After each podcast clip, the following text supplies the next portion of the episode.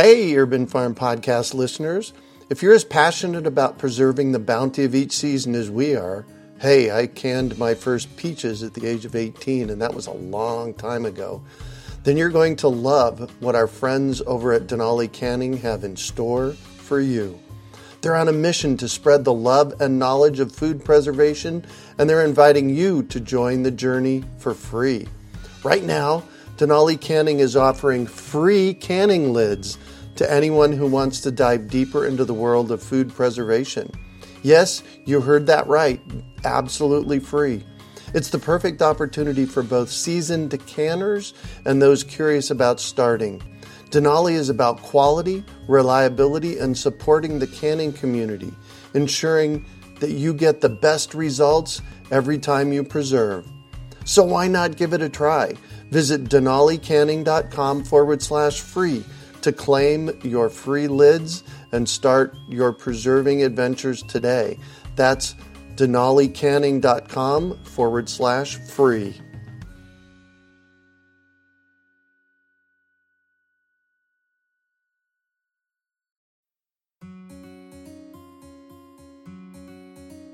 Greetings, urban farmers, gardeners, and healthy food visionaries. Farmer Greg here, and welcome to the 412th episode of the Urban Farm Podcast, where every day we work together to educate and inspire you to become part of your food revolution.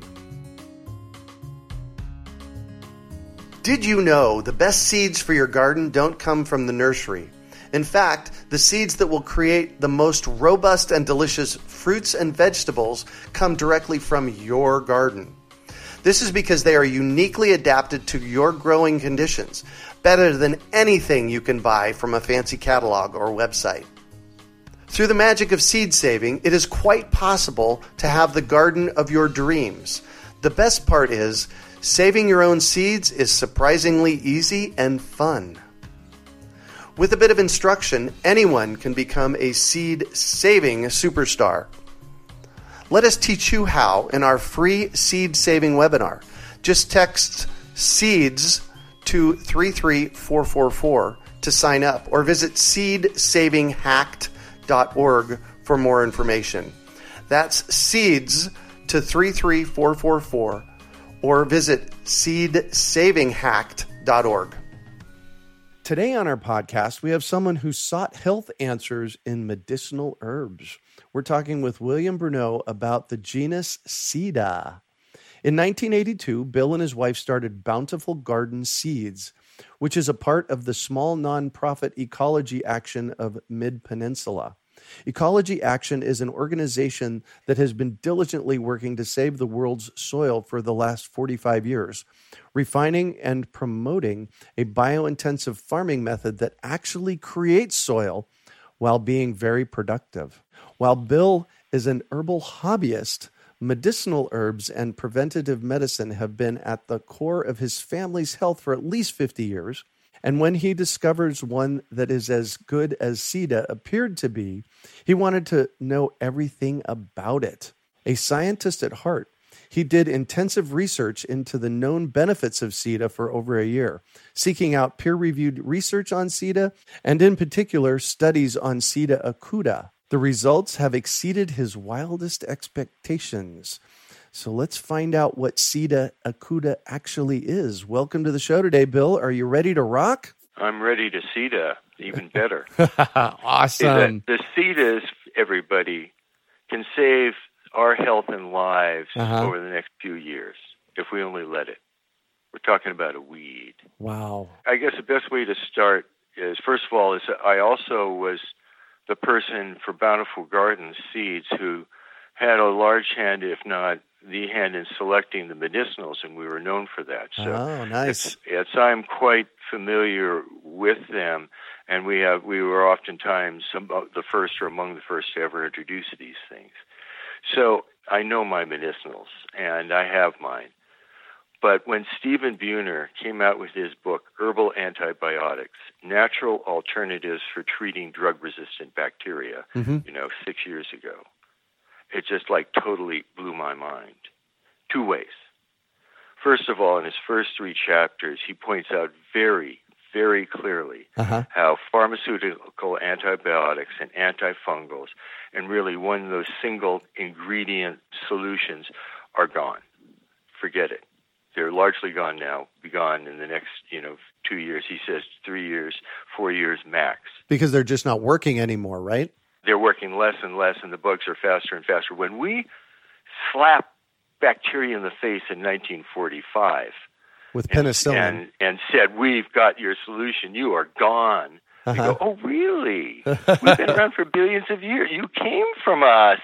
Wait, these supposedly stupid things have invented several new methods in 70 years to circumvent or stop or get rid of pharmaceutical antibiotics.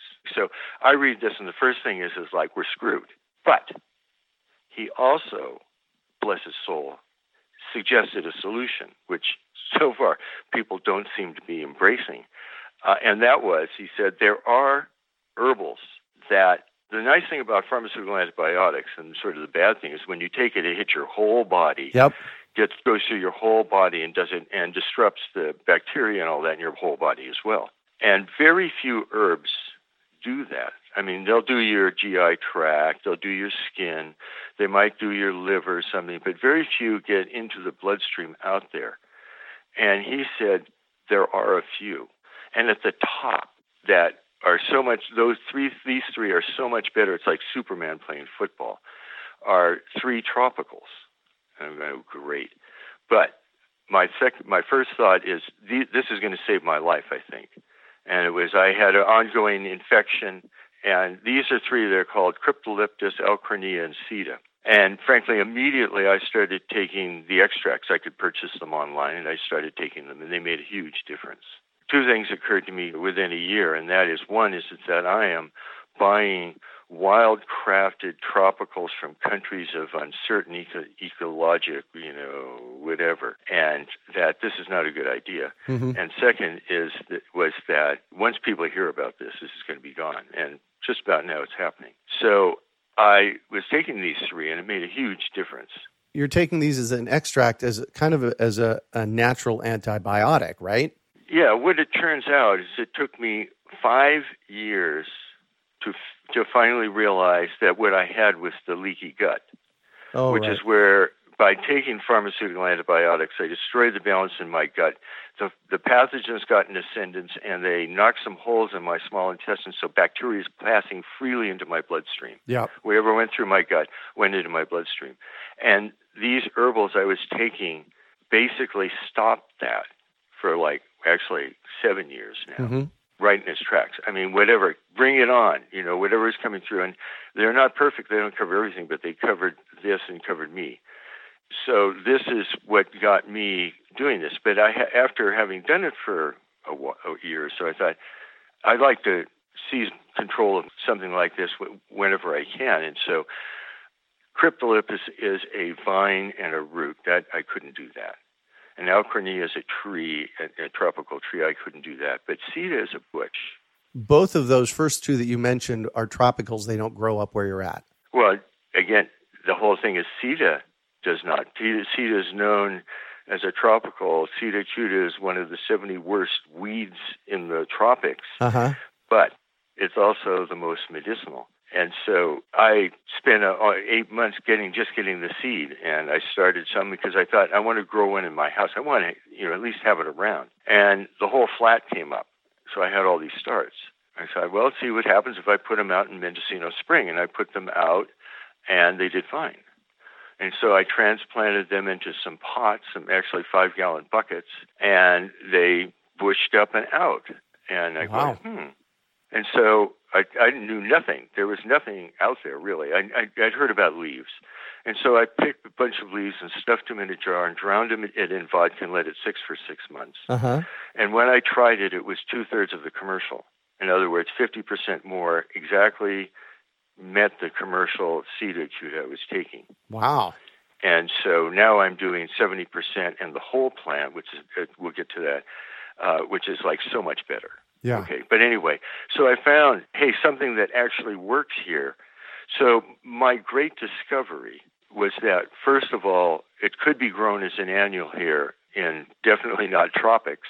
uh, Bay Area would be better. Uh, a lot of places would be better, but but this, but it, it will grow. If you can grow tomatoes, basically, you can grow this plant. Ah. And the big thing was that the first year plant is medicinal. Oh, Nobody that's huge. looked into that. Yeah, that was like as as my friend Michael Foley, the the guy who runs Green Uprising Farm said, that's a game changer, Bill. Yeah. Let me jump in here. I just have a quick story to tell. And that is that, you know, my listeners know that I am uh, dealing with Lyme disease.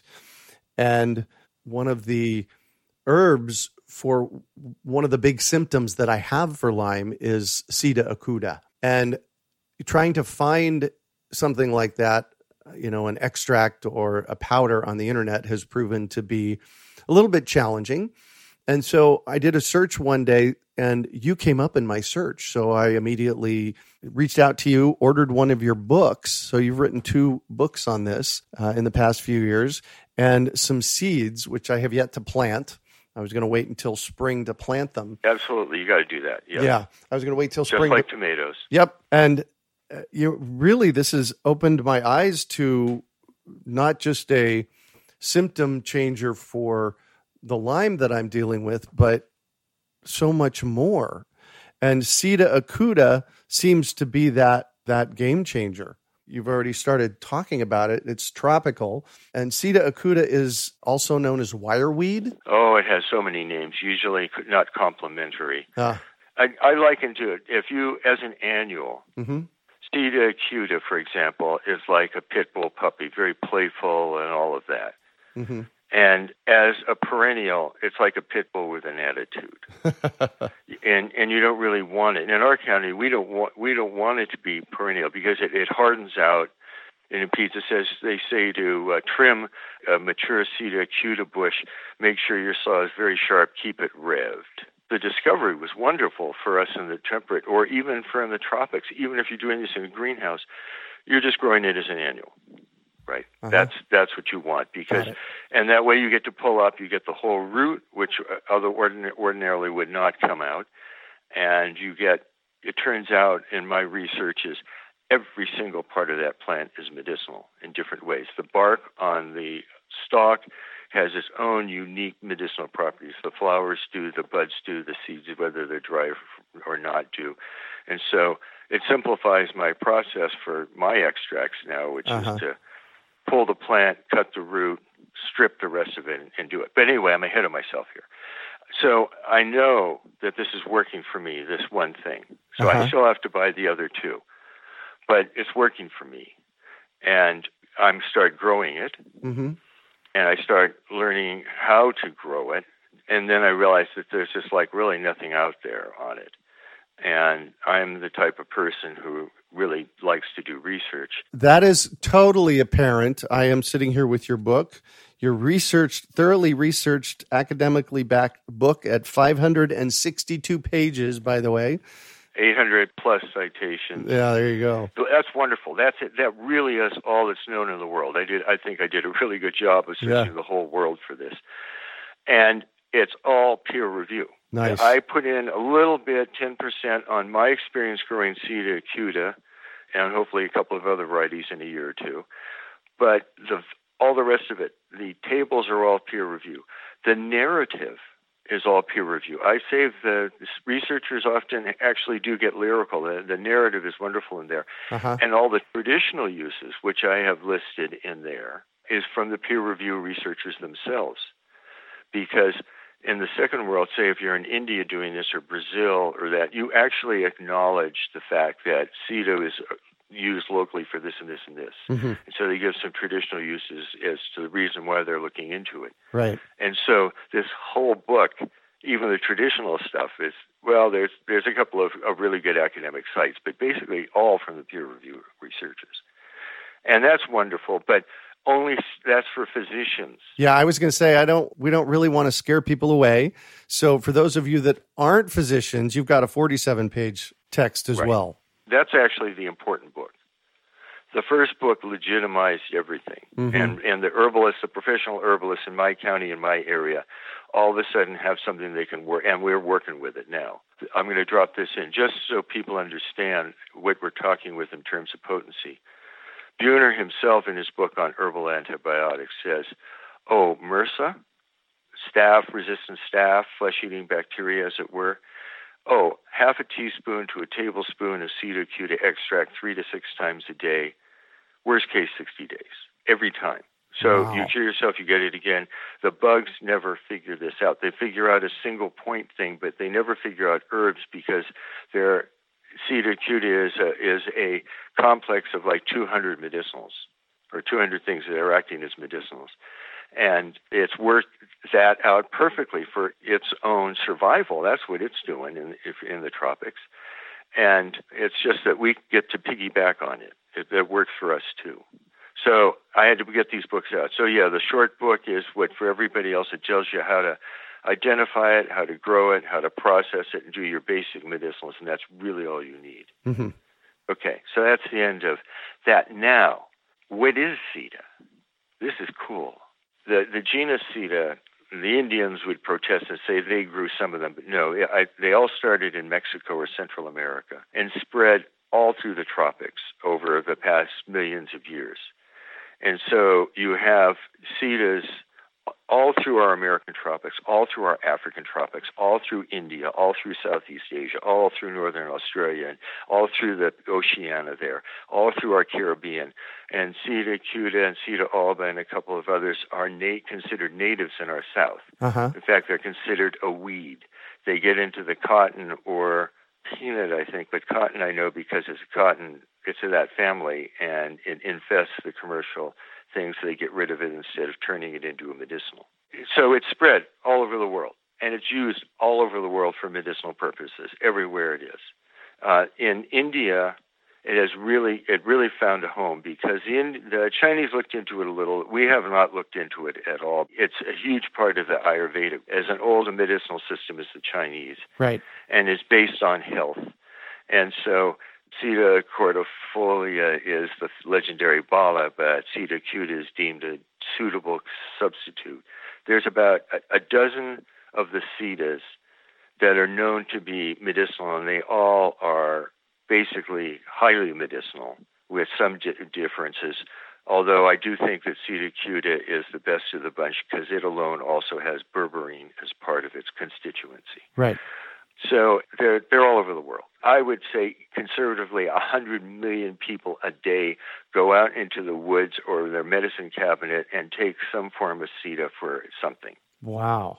And it's not known in this country. It's not in any herbal. And you think, is this a conspiracy? You know, but I don't know what happened. I really don't. But this had to be done. I waited for two years for somebody to write the book. Nobody did.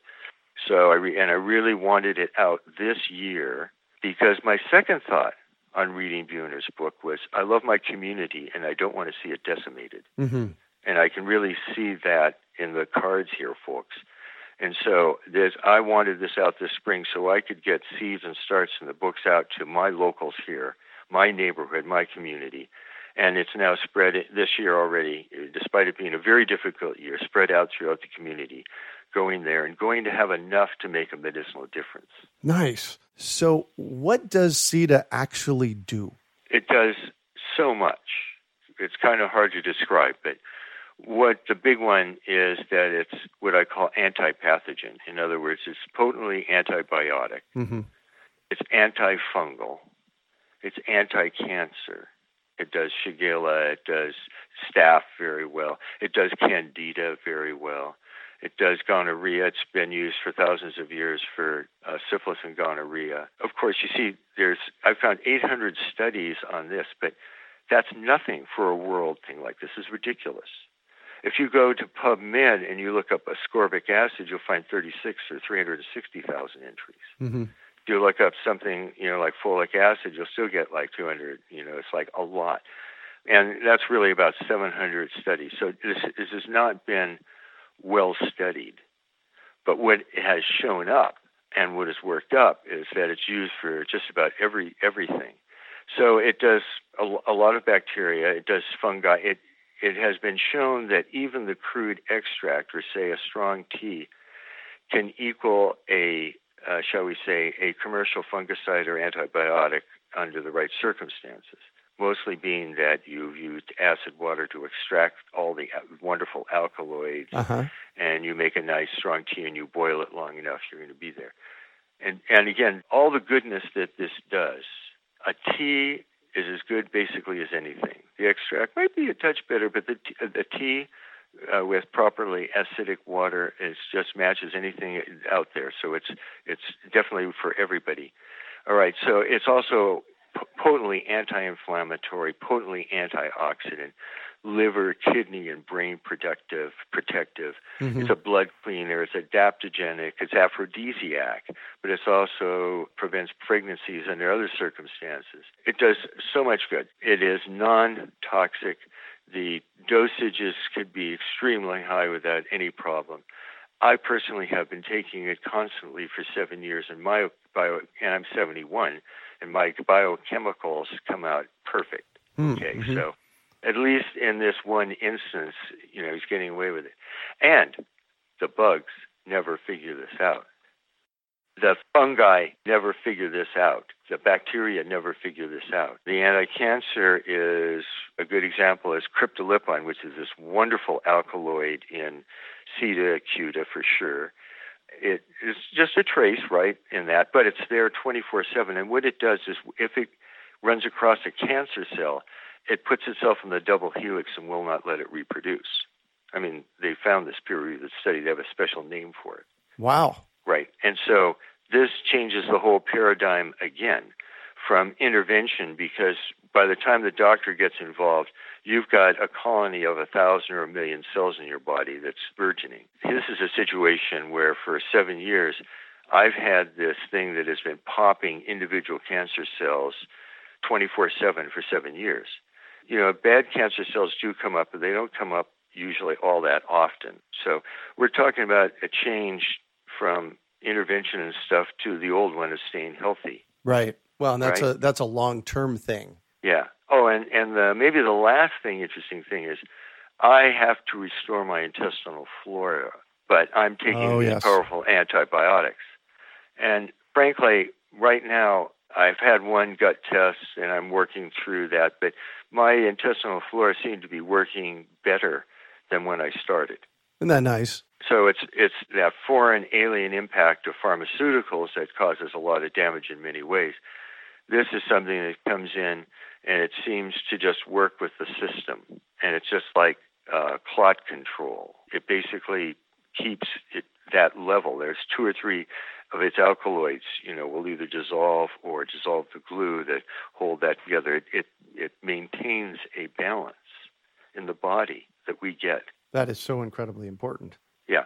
And maybe at the end, if we have time, there are some really inc- Ripley's Believe It or Not things that it does. But for right now, the important thing is that this is something that's medicinal. And this is something that you can grow like tomatoes. And this is something that I grew uh, six of or eight of into a five gallon tub. So I'm just growing it as a weed for mm-hmm. the for the harvest, and I grew that. So basically any backyard gardener or anybody even with an apartment could grow this and have this. Really, what you're saying, because I've had trouble f- sourcing it. I found one place online that I can buy four ounces of the tincture for like seventy dollars. But after what you just told me a moment ago, you said that it, you know, you need a teaspoon four times a day. You know, that's a, that could that could end up if you work out the math. That could be like a pint or a quart. Right in the solution. It's like I have an impacted wisdom tooth. This was, well, we're on this. And four o'clock on Friday, I realized that I have this infected tooth somehow and it's spreading to my face rapidly. Mm-hmm. And I don't want to do pharma. And I'm thinking, this is moment of truth time. And so I cut in everything. I, I mainly do acuta and Bidens pilosa to a tablespoon of each every four hours.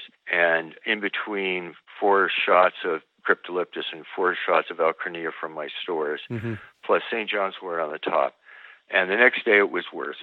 But by Monday it was quite good. And by Wednesday, uh-huh. when I actually got to see uh, somebody about the tooth, it was down to normal swelling. Wow. So, and I just want to throw out there, first of all, you are a hobbyist herbalist. You know, you're not prescribing these. If you're going to be yeah. taking these things on, you need to go out and do your own research. I've found for me that you know, in taking the natural herbs, they they seem to improve my health. That's my personal experience. So absolutely, yeah, increasing with that because each of them has.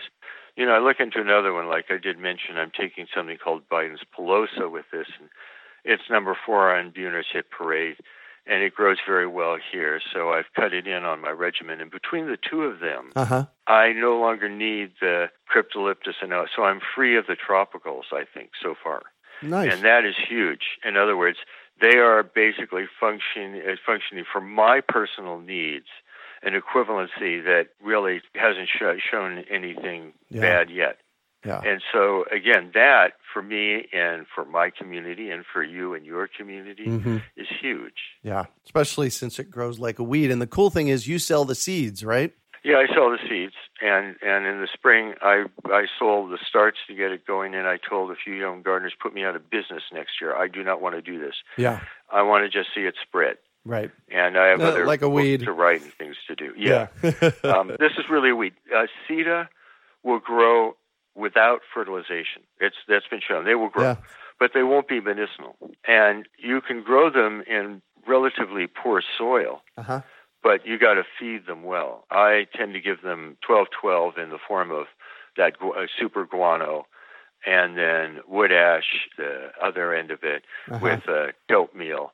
So I feed it well, and it responds by being very medicinal. Excellent. So I'm going to shift on you. I'd like for you to talk about a time you failed, how you overcame that failure, and what you might have learned from it. Well, I I was one of the people who brought you personal computers in the first place, and that was largely through People's Computer Company where I worked there, and also the first computer fairs, which are huge in popularizing that. There were computer F A I R E S, and I worked for that from the beginning. Uh huh. And I left that to join a partnership with people who wanted to send messages on the sideband of radio waves and stuff, and it just it never went anywhere. And it basically went up their nose. They were from Boston, and so basically it turned out we're coke addicts, and they everything went up their nose. Got it.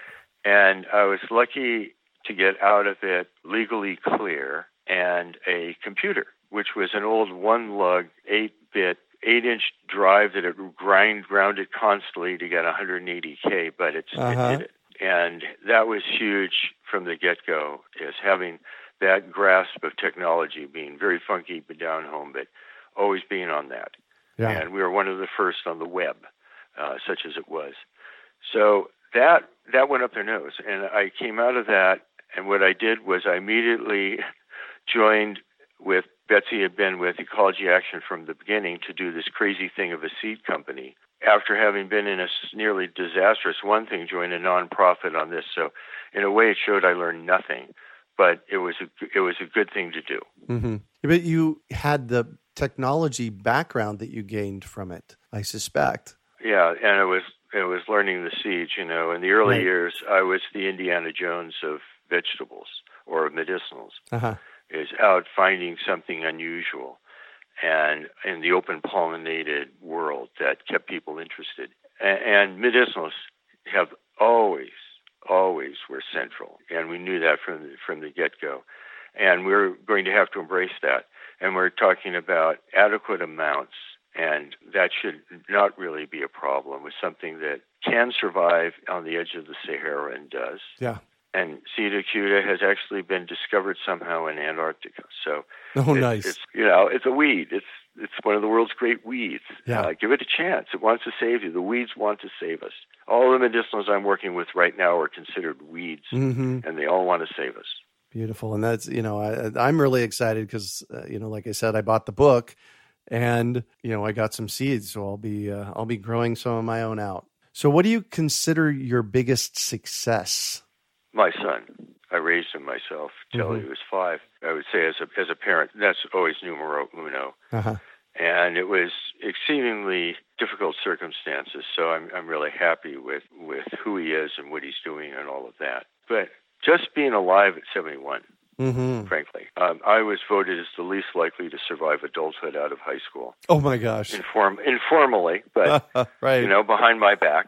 And they were quite right. The, it's, the spirit has been kind to me, and uh, but for that, I would not be here. yeah. Absolutely. Well, and, uh, tell me a little bit about your seed company, Bountiful Gardens? Because that sounds pretty eventful. Yeah, it was against all odds because at the time, even the 80s, they said to start a successful mail order business, you need at least $2 million. And you need a couple of years of research, and you don't know anything. And we decided we were just going to do it. What happened was uh, the Chase family, who are some of the originators of the organic movement in England, really uh-huh. in the world, had gotten back. They'd sold their business, their family business, and they didn't like it, and they bought it back. And part of it was the seed business, and they wanted an American distributor for their seeds, and that's how we started with that. But we always went around and tried to find, you know, local growers who would grow for us and whatnot. And it was again a time where you know the Patent Act had come into England, where you have a common catalog and you're limited in the varieties you can have. And right. It was still looking like that, and uh, just keeping things out that way. And we were, I think, the first catalog to carry quinoa seed. We Ooh, have nice. always featured grains, Sonoran white, Tahoruma sorghum, some real drought tolerant varieties. We had a you know a, a very no nonsense clientele that really liked what we did mm-hmm. and our focus on true true survivability and sustainability. And you know just after it, it was that confluence of we were re- more than ready to retire and the world had shifted to larger seed companies. As, as a nonprofit, you can't borrow money. So we say we could keep going if we could do rack sales, but we didn't have the money to finance the rack sales. And so as a nonprofit, it was just like, just became really impossible. And so when we retired, basically within a year and a half, it was closed and people miss it. But Wood has grown up are a multitude of small, dedicated seats. We oh my we gosh, really yes. were just duplicating what's out there. So yeah. Uh, our our raison d'être really ended around 2000. It's just we serviced our customers so well, we survived until you know 2017 or whatever it was.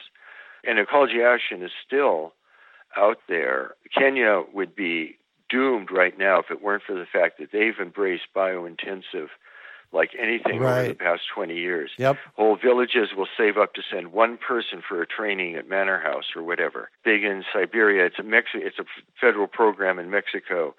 All the teacher level training is really happening in Mexico. It's not happening out of here really. Mm-hmm. It's happening out of Mexico and that's great. And so it's that whole thing of saving the world's soil. The fact is is that for every pound of commercial produce that you consume, we lost three pounds of soil. Wow. All right. So you buy mm-hmm. a pound of broccoli, we just lost three pounds of soil. Pound of lettuce, three pounds of soil. In California, it's actually worse because we have so much soil. It's probably more like five or ten times. But every so how many million people? Forty million people in this country. Everybody buying a pound of carrots. That's three pounds of. Maybe it's six, but it's at least three pounds a lot. of soil. Yeah. A lot. Going, gone, gone, gone. So Ohio's down to two feet of topsoil, and they're they're really stretch, stretching it, mm-hmm. you know, and it's similar to that. They're embracing no-till like anything now because they have to. Yeah. You know, in Canada, it's actually even worse because their soil is even thinner. Using our method, you build up the soil while getting usually two times the commercial yield in the process. And it's better if you don't, but you can. That's the whole thing is you can work your way out of this.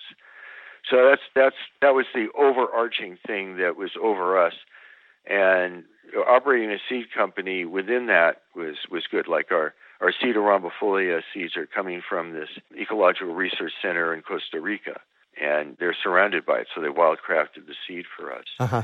So the seed is going to Kenya along with Bidens and stuff because they desperately need that. Yeah. And they it isn't necessarily available where they're at. So yeah, that's sort of what I came out of. And I as far as my retirement is, what is it? It's doing meaningful things. And this book was the first meaningful thing that I could nice. do. Nice. Yeah. You know, going on for that. I don't want to actually be hung up in Sida for the next five years. There's other things. There's right. Bidens there's St. John's wort, there's there's other modalities and whatnot. But for you people out there, I will say uh-huh. that you can put Sida leaves in a in a bath of where you have your colloidal silver or colloidal gold or colloidal zinc, and it will absorb that and it will multiply its strength beyond what it already has. Oh, that's a cool tip. Yeah, just thought I'd drop that in because yeah. it's something that an herbalist or anybody could do right on their back porch. Yeah. If people, a lot of people do colloid therapy, this just drops something in on that. Cool. Yeah. So it sounds to me like we need to have you back on the show to talk about all this because there's the soil building conversation is a huge one. Yeah, um, yeah. Oh, yeah, yeah, absolutely. Perfect. So, what drives you? Um, my drives me is serving mankind. It's always I've always worked for a cause. It's, I've never made much money, but I always worked for a cause. It was bringing personal computers in the world, which I guess was good. You know, it's arguable, but I think it was was good to put it out there. Uh-huh. Then seeds that we have access to real seeds, and durable seeds, sustainable seeds, and now uh, it is frankly. I wanted to work on land issues in our county, but the first thing is we have to be alive. That's the most important right? thing is, is that we be alive and healthy and go from there. So that's what drives me. And I have this right in front of my face. You know, working for ecology action where you, you see the doom of the world's soil all the time and you become a little inured to it because it's always there. This is still fresh in me is this awareness of antibiotic resistance. Yeah. This is still driving me because this is something, and, and it's the uh, unfortunate rubber band thing. The world is just not going to notice it until it really starts to snap. Yeah. Yeah, exactly. Right. And so that's why this podcast, my friend, is necessary for all of you people out there. Take, do take this seriously. Really, this is very yeah. important. Yeah. This is really important to you, your neighborhood, your family, your city. You know, oh, all right, we haven't gotten to the fact that my Sida acuta leaves are 30% protein. Oh, nice. The, the seeds alone are 8 to 13% protein. So you're talking about uh, a plant that provides protein, that provides your B vitamins, actually your minerals, your bulk, a whole ton of medicinals. It's a very mild leaf. You eat it, it's like basically a wonderfully nothing meat leaf. Uh-huh. You can put it in a salad. You can put it in a stew. You, you can dry it. Most of the world just dries it for use later, and it'll keep for a couple of years. It's all useful. It's yeah. all useful. The whole plant. Yeah. So you already threw in the book that you want to recommend, and that's Buhner's book. Yeah. Yeah. And what was the title of it again? Herbal antibiotics, natural alternatives for treating drug resistant bacteria. Perfect. And, you know, frankly, in 13 pages, he puts me to shame. He outlines the whole Sida thing as much as well as you could possibly do in 13 pages, but that's not the whole story. Yeah. And it needed to be continued out with patient research, you know, throughout the world and what has come out of this is truly extraordinary. There is absolutely nothing bad about Sida, and there is like so much that's good, so much it wants good to do for people mm-hmm. long term is just amazing. Beautiful. And so, what one final piece of advice do you have for our listeners? Frankly, in this day and world, is take your vitamins every day and take uh, three times what they recommend. I went hmm. into this years ago and nobody knows diddly squat. But the recommendations they make, you can go on to the National Institute of Health, and they'll very clearly they say that vitamin C they recommend a level that below that you have scurvy, but they ignore a subclinical scurvy thing that goes way up above. They they don't do that. Mm-hmm. Same thing. It's just avoiding the actual manifestation of disease. So three times is very conservative in my opinion. And be careful about the minerals. Minerals you can overdo. But frankly, if you do, you can generally taste them on your tongue and you know. So that's my advice. That's got me with clean arteries and a clean bill of biomedical health at 71. Nice. So, once again, you are a hobbyist in this arena. And so please do your research about the vitamins and minerals that you're taking. Absolutely. This is, this is all just my personal story and testimony of this. You have to take it with whatever grain of salt you're going to take uh-huh. and realize that it's just gives you an indication of like where you could look into this that might be productive for your health but you have to talk to your health providers and all of that first. Beautiful. Well, thank you so much for joining us on the show today, Bill. Yeah, that was fun, wasn't it? That was oh, good. Oh my gosh, and I learned so much. Thank you. I've been fascinated with this since I discovered it a few months back. So, so how can our listeners get a hold of you? Okay, my uh, all this information, all the basic information is on my website, which is bbruneau.com. So my last name is is French Brownwater. B R U N E A U, Bruneau. So it's B B R U N E A U dot C O M. Perfect. Or you can just go to say Sida Acuta at Amazon and on the second page the big book and on the third page the little book will show up and it will tell you how to uh, they better tell you how to get to my website.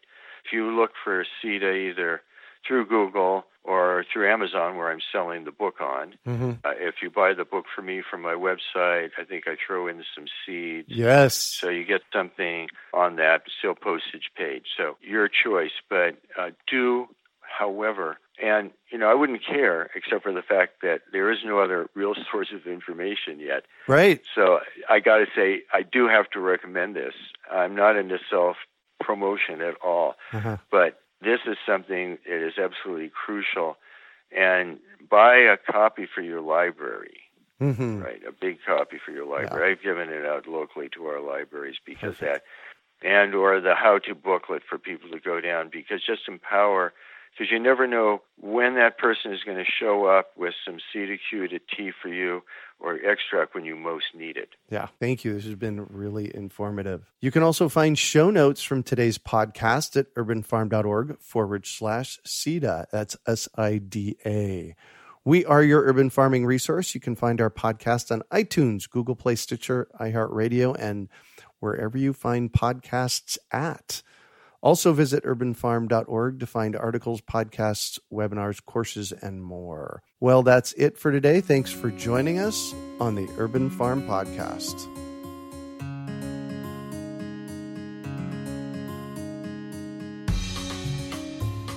Claiming your inner urban farmer is easy.